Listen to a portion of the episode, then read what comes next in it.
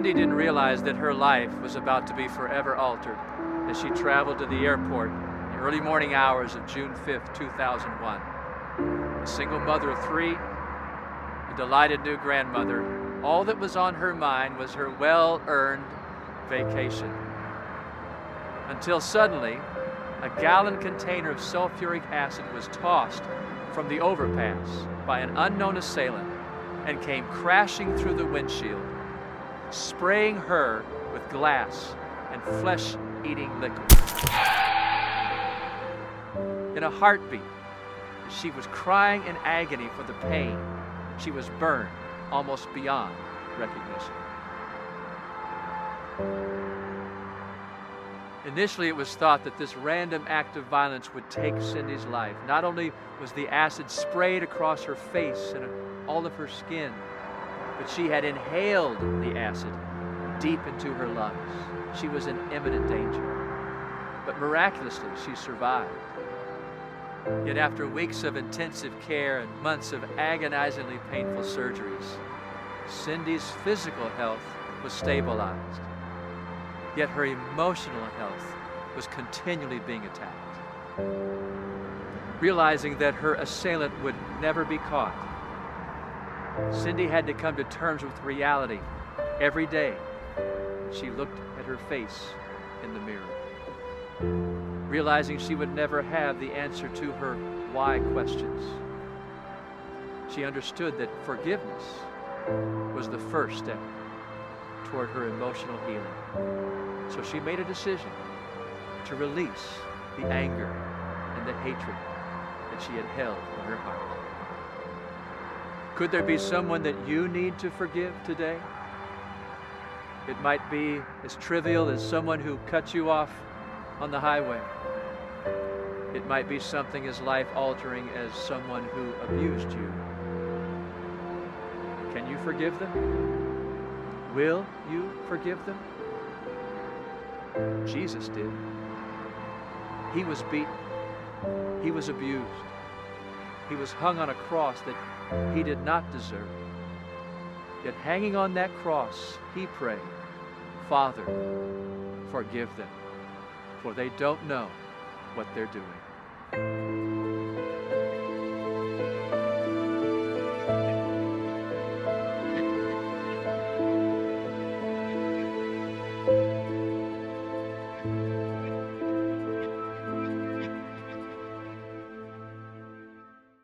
You'll find your place in your Bible with me at the Gospel of Matthew, chapter 5.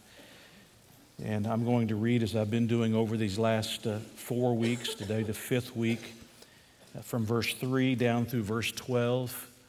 I know that many of you are working to memorize the Beatitudes.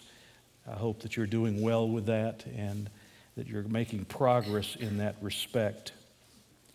Beginning in verse 3 of chapter 5 of the Gospel of Matthew Blessed are the poor in spirit, for theirs is the kingdom of heaven. Blessed are those who mourn, for they shall be comforted. Blessed are the meek, for they shall inherit the earth. Blessed are those who hunger and thirst for righteousness, for they shall be filled.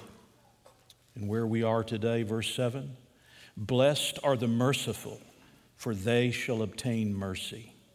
Blessed are the pure in heart, for they shall see God. Blessed are the peacemakers, for they shall be called sons of God. Blessed are those who are persecuted for righteousness' sake, for theirs is the kingdom of heaven. Blessed are you when they revile and persecute you and say all kinds of evil against you falsely for my sake. Rejoice and be exceedingly glad, for great is your reward in heaven. For so they persecuted the prophets who were before them. Today, we come to a turning point in the Beatitudes in this series of messages. The first four Beatitudes, if you will, were more inward in their perspective, being poor in spirit, meaning that we acknowledge that we need God and we need God's help, mourning over our sin and over the effects of our sin, being meek, bringing our strength under God's control or hungering and thirsting for righteousness, the righteousness of God, and thus for God Himself.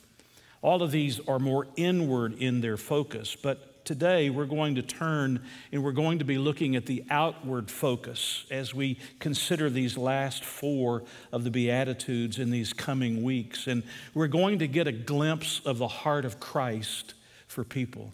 And we want to see that heart, don't we? We want to see the Lord's heart for other people. These first four Beatitudes, in one way or another, concern our dependence on God. But the coming four Beatitudes focus more on the outworking of our dependence on God. When we're depending on the Lord, this is how the Lord helps us. This is how we respond as a result of that.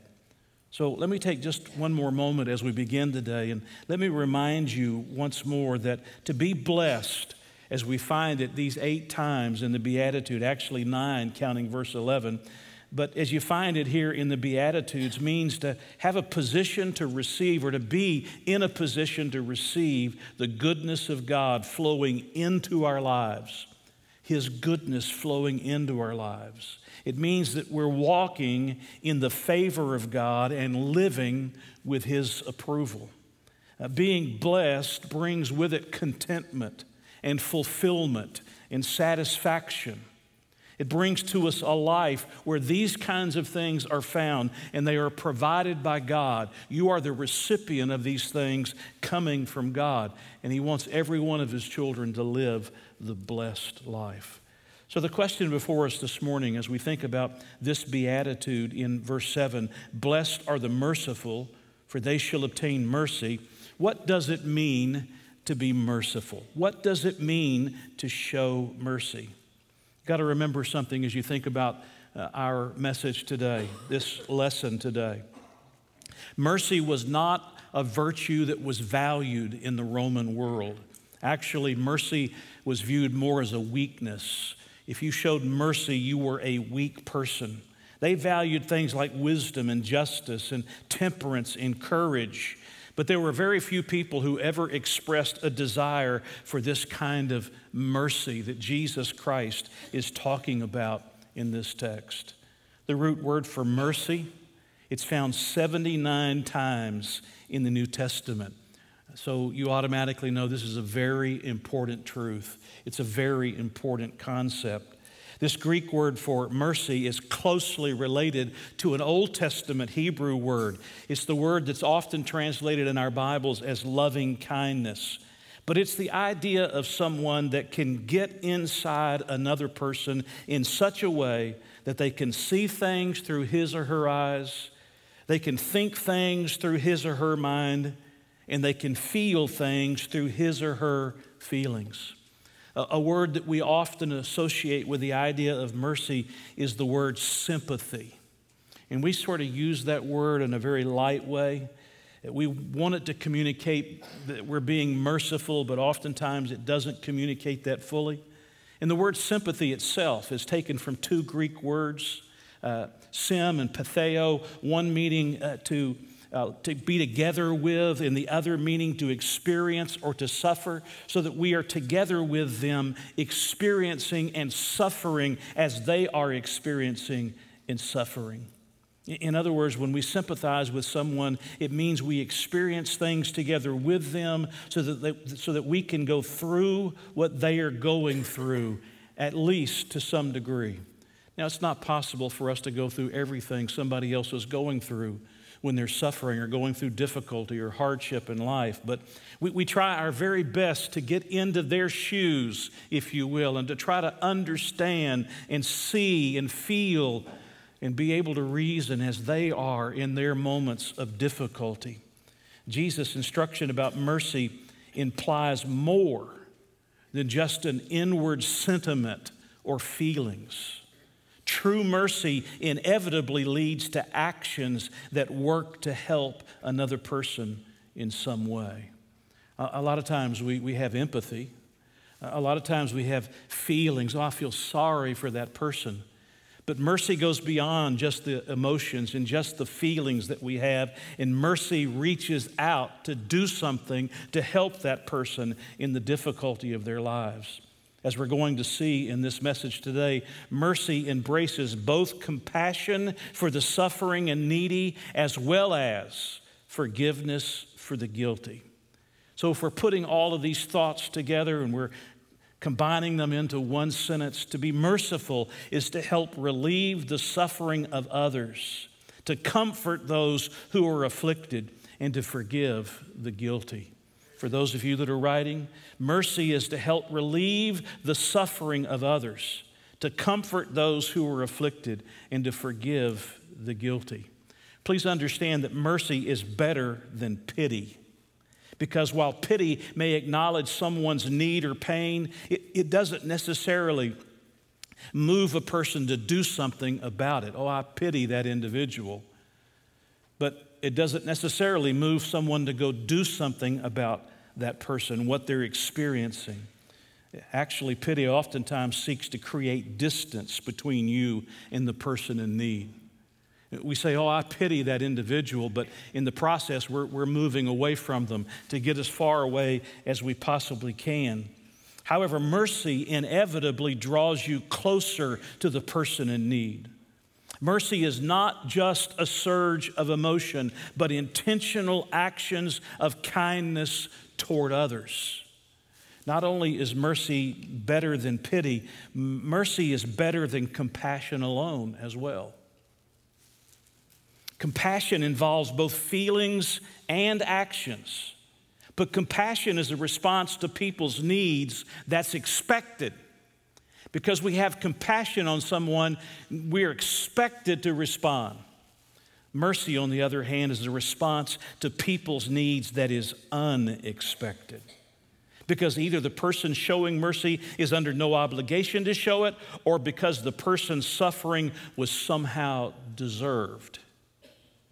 Compassion may look at someone and compassion may move towards someone, and that's a wonderful thing, but that's expected when you feel compassion. When you're showing mercy, it's what's unexpected. You're doing what is completely and totally unexpected. Some of you may remember the name Chuck Colson. Uh, back in the Watergate days. But before Chuck Colson passed away, in one of his radio spots, he told the story of a, an Iraqi soldier uh, who was in a triage facility. And they were doing, uh, these Iraqi soldiers who were, uh, who were uh, doctors, uh, were doing their very best to save the lives of two Iraqi uh, insurgents. The problem was is that both of them were in critical condition, and one of them specifically needed several pints of blood, and there was no blood available. So the call went out to these American soldiers who were there that if anyone would like to donate blood, to come and to donate blood to this, this man who was going to die if he didn't get it, this Iraqi insurgent that was going to die if he didn't get it. And there were dozens of American soldiers that showed up to give their blood.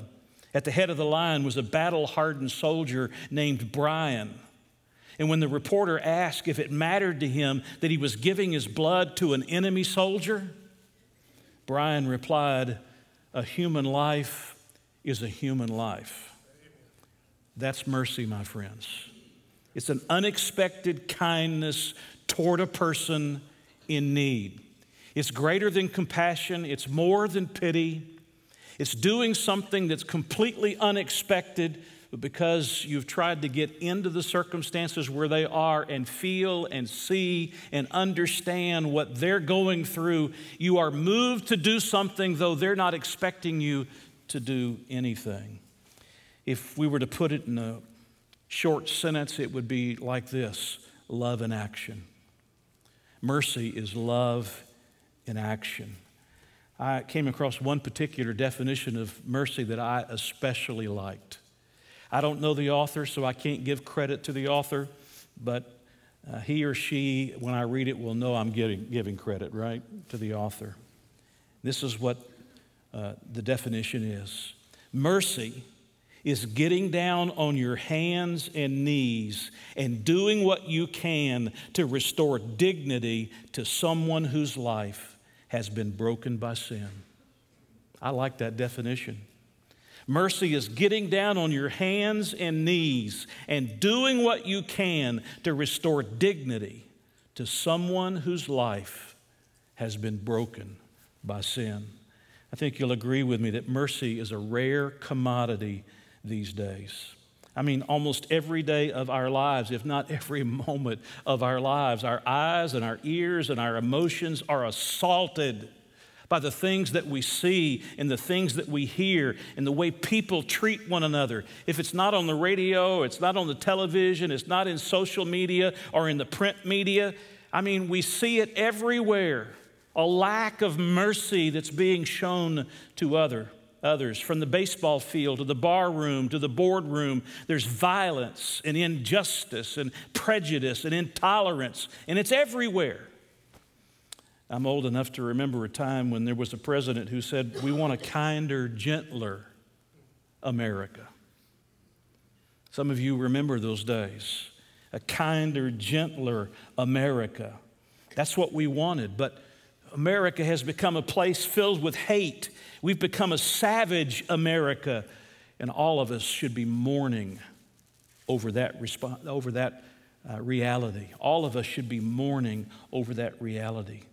People have lost almost all sense of empathy and sympathy and compassion and mercy. That is, if we ever had it to begin with. We've almost lost almost every sense of mercy. Can I just ask a question as I'm continuing in this introduction? Have we forgotten the golden rule? Have we forgotten the golden rule? It was Jesus that said, Therefore, whatever you want men to do to you, do also to them. For this is the law and the prophets. Whatever you want men to do to you, do also to them. Not whatever you want men to do to you, do first to them. As if we're talking about some kind of evil. Do it to them before they can do it to you. It's recognizing that you want someone to give you mercy in the desperate circumstances of your life, and therefore you give that mercy to others. Therefore, whatever you want men to do to you, do also to them, for this is the law in the prophets. The truth is that acts of mercy are so rare these days that when someone performs one, it makes headline news. As a matter of fact, these days, if somebody uh, demonstrates mercy, they're usually looking for a camera for somebody to take a picture of it so that they can promote themselves. listen to one story about this kind of mercy. It's about a man named Joseph Walker. He was an Air Force veteran who had served in Vietnam, and he died without heirs and without any friends nobody to bury his remains. And so the Texas Veterans Committee put out word that this man was all alone and that uh, he was going to be buried all alone. Nobody would be with him. And then put out an appeal, and there were 5,000 Texas veterans that escorted him to the cemetery. The procession stretched for three miles. That's mercy. It's unexpected. It may be undeserved, but it's more than empathy, it's more than pity, it's more than even compassion. It's somebody doing something for someone else, getting into their circumstances and into their situation and saying, I, I want to try to understand what they're feeling and what they're dealing with so that I can bring to them help and I can be there to minister to them the grace of God. And think about some stories in the Bible about mercy. Think of the man Joseph in the Old Testament. It's a fascinating story, isn't it? When you talk about the four main patriarchs Abraham, Isaac, Jacob, and Joseph. You talk about this major patriarch of the Old Testament, and yet, do you remember his story? Uh, he was the favorite of his father, he was hated by his brothers. And so they find him one day. He comes out to his brothers and they take him and they are determined that they're going to kill him. But Reuben stops them and says, No, no, no, we're not going to kill our brother. And they put him in a pit, not knowing what to do with him. But then there comes some Ishmaelites coming by and they says, You know what we'll do? We don't want to shed his blood. We'll sell him into slavery. And the Ishmaelites take him down to Egypt and he's sold into slavery. But Joseph is a man of character. He gets invited to work in Potiphar's house and he works his way up in Potiphar's house to where Potiphar leaves everything to him to take care of except his wife. But his wife makes a play for him. Joseph was a good looking man, and his wife makes a play for him, tries to seduce him. Joseph leaves his coat in her hand, runs out of the room, refusing to do what was wrong. He knew it was wrong, and she says he tried to rape her. He gets thrown into prison. He spends the next 13 years of his life in prison. But you remember what I said to you about Joseph? He was a man of character. And he showed his character there in that prison. And he rose to power in that prison, authority in that prison. And he is now trusted, given by the prison guards. He's given the responsibility of overseeing all of the workings of that prison.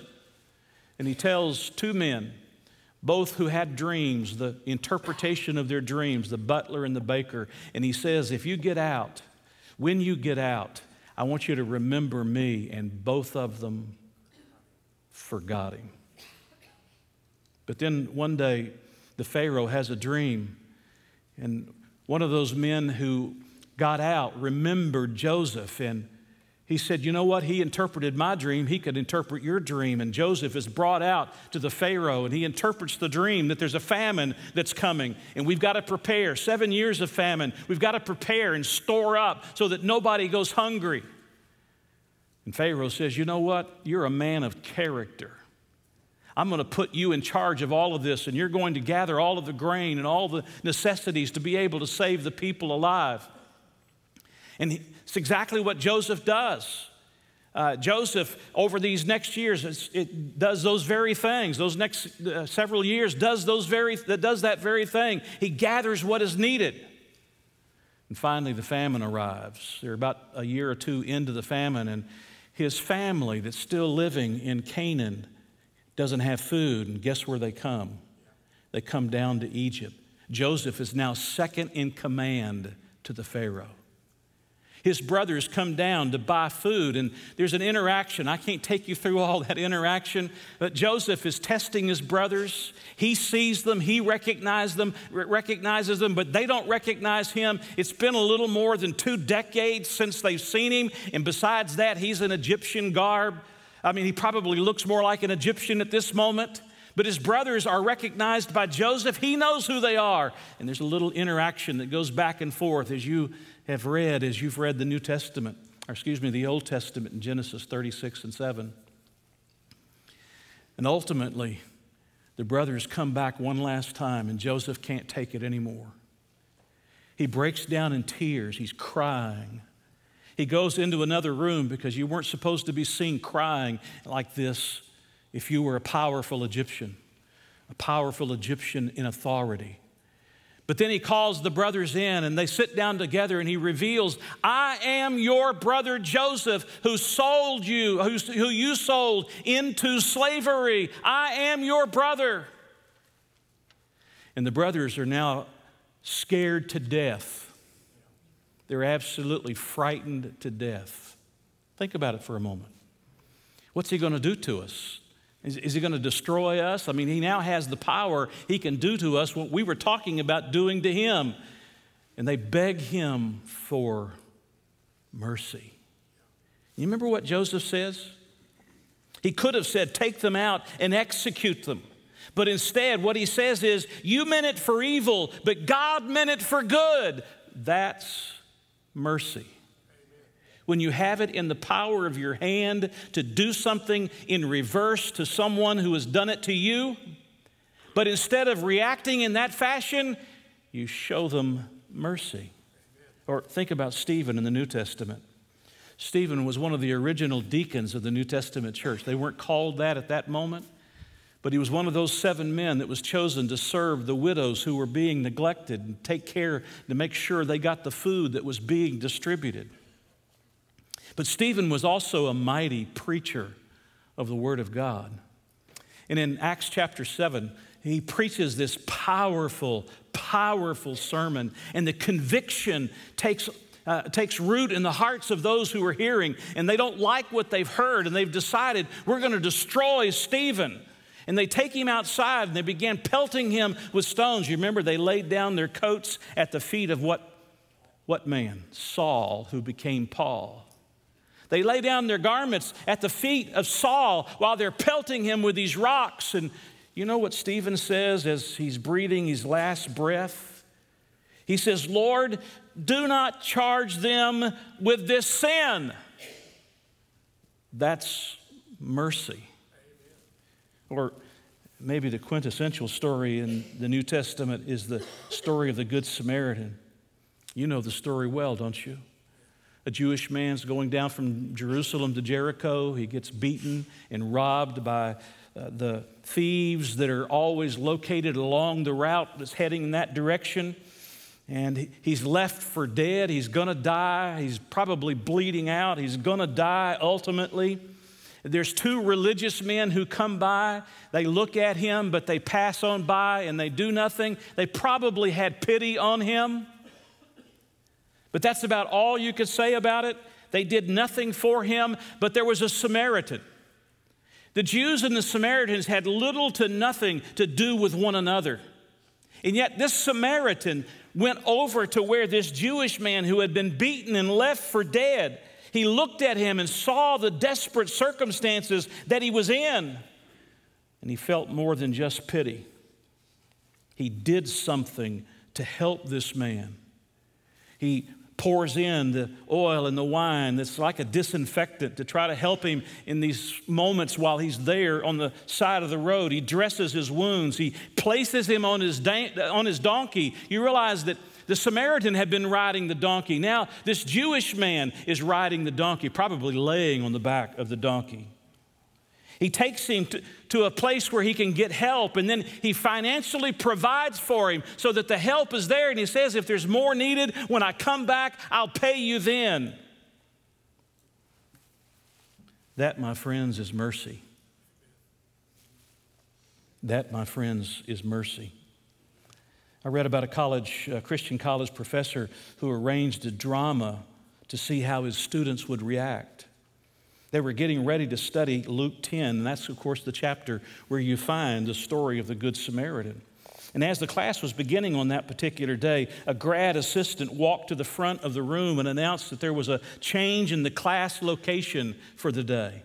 They'd have five minutes to walk across the campus to the new classroom. Well, as the students were leaving, they had to pass a man who was lying on the school lawn. It was obvious that he needed some kind of help. A few of the students ran past him because, you know, those students, they don't want to be late for class. There were others that stopped for a moment and looked at him, but they just kept moving along. They weren't in a big hurry and not too overly worried about this man, and they passed him by. There were even a few students that looked at him and then went over and got a Coke, bought a Coke out of the machine, and then went on down to the class. There were only three students from the class that stopped to lend the man the help that he needed. Only three out of that college class. When their class finally reconvened in the new classroom, the professor walked into the room and read the story of the Good Samaritan from Luke chapter 10, and then he asked the class the question Who was neighbor to the man you saw on the school lawn? Who was neighbor to the man you saw on the school lawn? Jesus said, Blessed are the merciful for they shall obtain mercy. By the way, to obtain mercy is passive.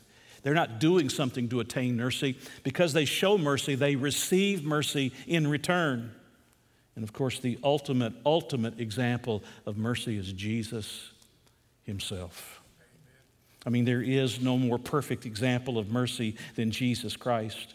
He was the most merciful human being who ever lived.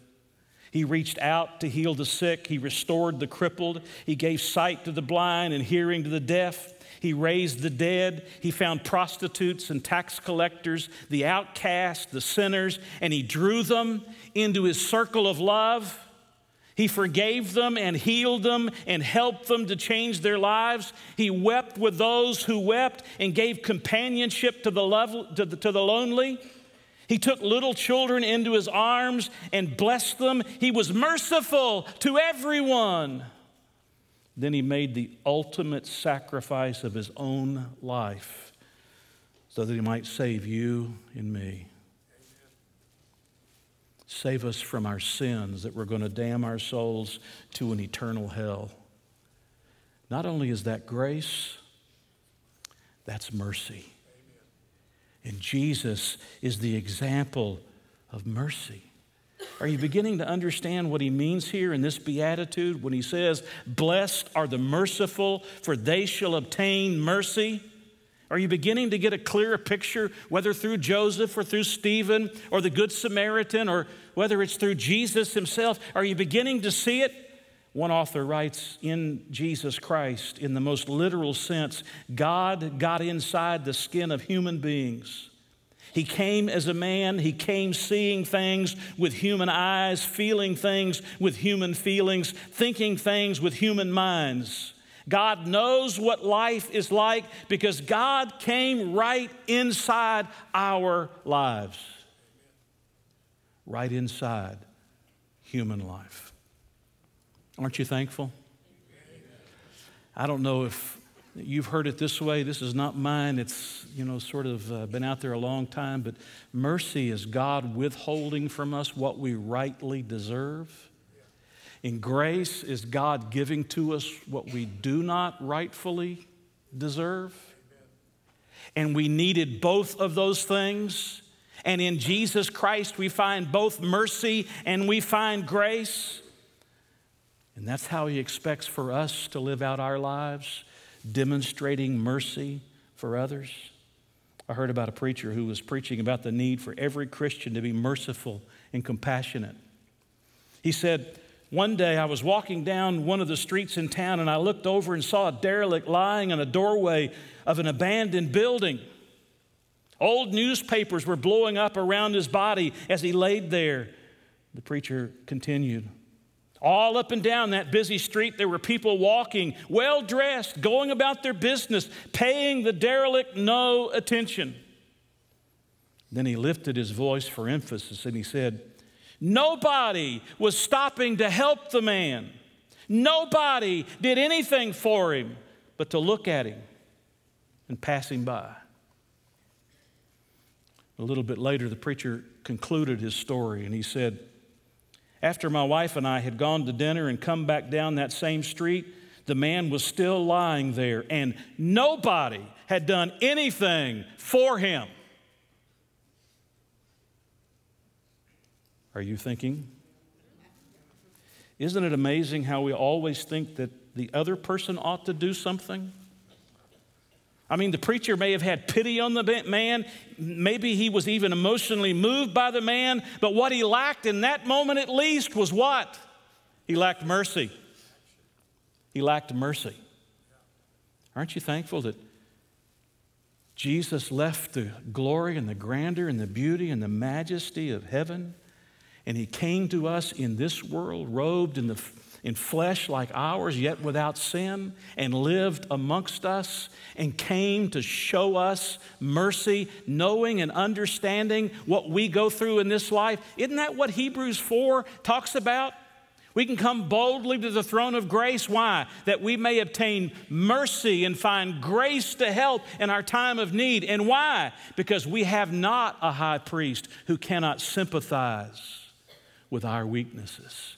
We have a high priest who can sympathize. Amen? His name's Jesus. He came in our midst. And he, he demonstrated to us mercy. And that's what Jesus is talking about in this beatitude. We've got a lot of people that are hard, and a lot of people that are harsh, a lot of meanness, a lot of cursing, a lot of intolerance in many different directions.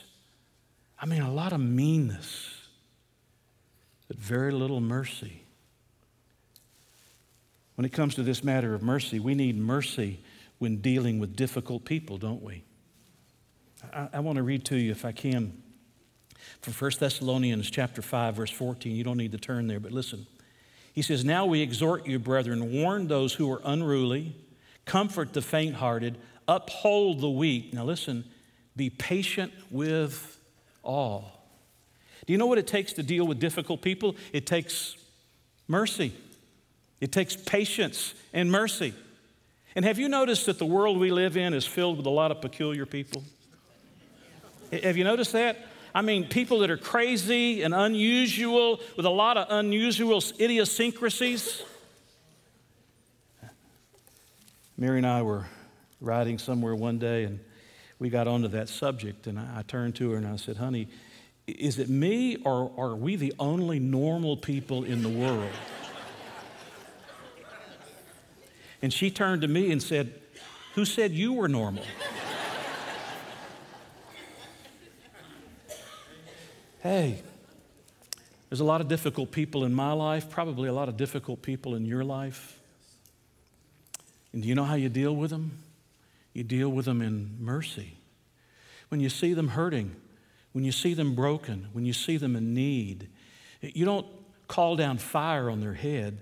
You bring to them something that helps them and blesses them, and you show them what's the word? You show them mercy. We need mercy with those who have fallen into sin or offended us in some way. I mean, sometimes we're hurt intentionally, and sometimes we're hurt unintentionally. And when people fail us or hurt us, we can either rub the hurt in or we can rub the hurt out. And mercy is the difference between the two. Mercy doesn't hold grudges or harbor resentment or capitalize on others' failures or publicize others' sins. And I understand if you've been hurt very deeply, that isn't something you can do immediately. It takes time for that to be accomplished. But as you let God work in your heart, you're able to show mercy even to those who have hurt you so very deeply.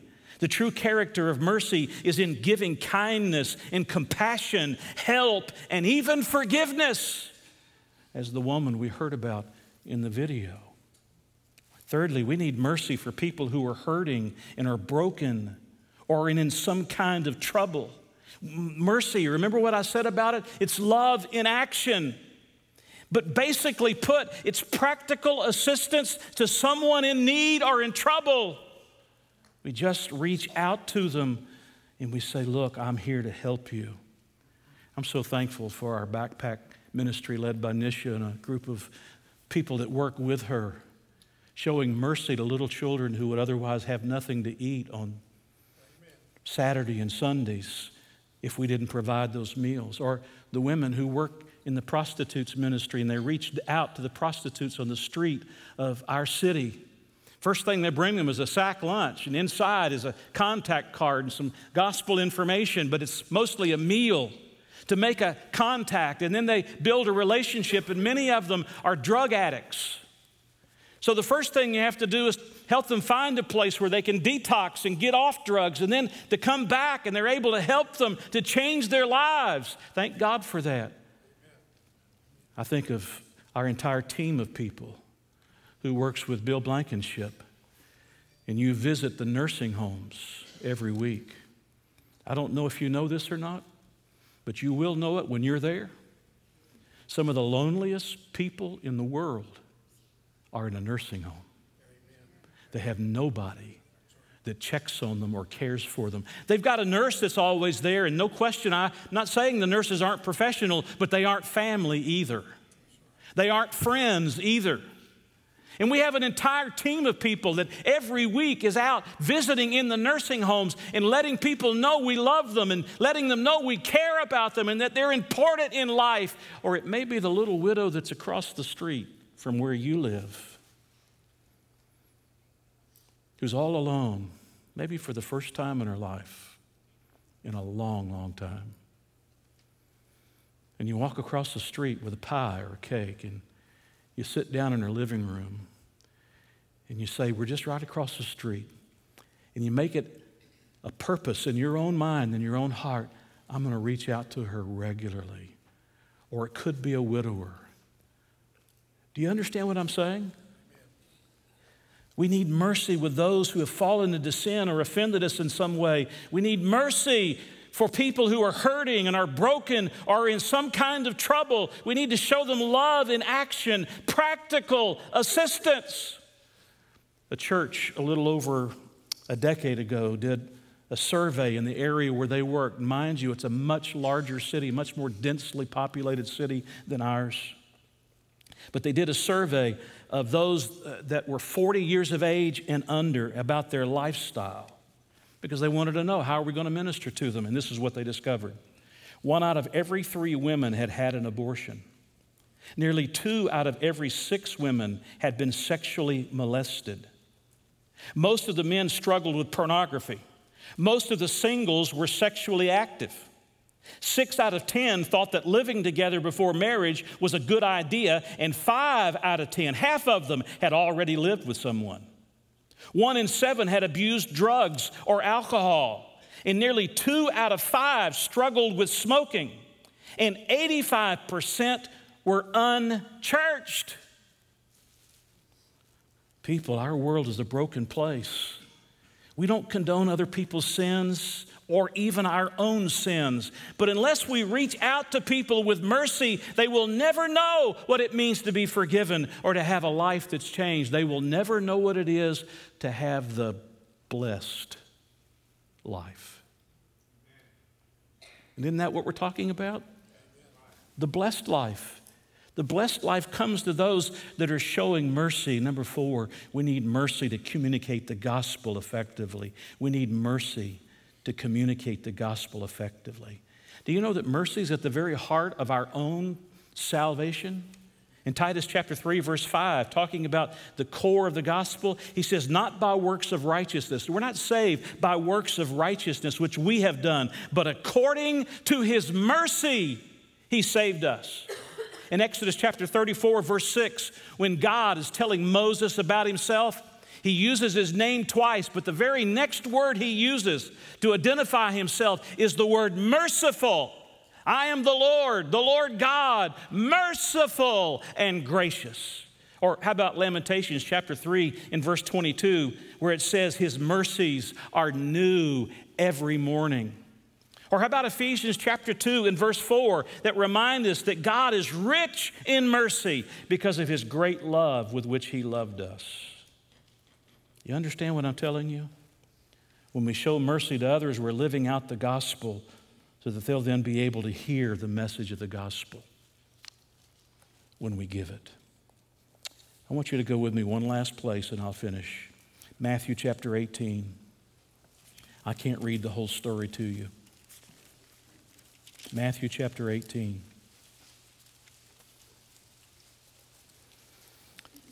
It's the story of a man, a parable about a man who has servants who work for him. One of those servants owes him an amount of money that is insurmountable. Elon Musk could not pay it off. He owes an insurmountable amount of money, and so the man calls this servant to himself and is going to call in this loan and him pay it or going to put him in prison. And the man begs for mercy. You'll notice it, if you will, verses 25 and 26. But as he was not able to pay, his master commanded that he be sold with his wife, children, all that he had, and that payment be made. The servant therefore fell down before him, saying, Master, have patience with me, and I'll pay you all. Well, the master shows him compassion and gives him mercy and lets him go. That man who was let go has somebody who owes him money. It's a paltry amount of money. It's uh, a, a, number of days' wages that could eventually be paid off. This insurmountable amount of money could never be paid off. But this paltry amount of money could ultimately be paid off. And this man who's just been shown mercy goes to this other man who owes him and says, Give me what you owe me. And the man does exactly the same thing that he had done with his master. He begs for mercy. Please be patient with me. Please be patient with me. And what does the man do? He says, Nothing doing. Nothing doing. You're going off to prison until you can pay the entire debt. And that's not a really smart thing to do. If you want somebody to pay you back, you don't put them in prison. There's not much way to make money in prison. Put them in prison. You notice verse 31?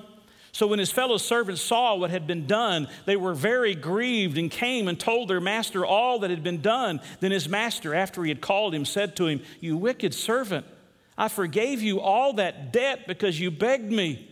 Should you not also have had compassion on your fellow servant, just as I had pity on you? And his master was angry and delivered him to the torturers until he should pay all that was due to him. So my heavenly Father also will do to each of you if if each of you from his heart does not forgive his brother his trespasses. Now, here's what I want you to see about that story. Are you with me? Everybody with me? I'm almost through. Because he had received mercy, he should be readily willing to give mercy. And you know why? Because he was filled with gratefulness. Thank you, God, for your mercy. Thank you, God, for your mercy. Have you received the mercy of God?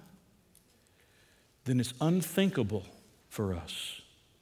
It's unthinkable for us that we would not in turn show mercy to others. Blessed are the merciful, for they shall obtain mercy. Will you say it out loud with me? Blessed are the merciful, for they shall obtain mercy.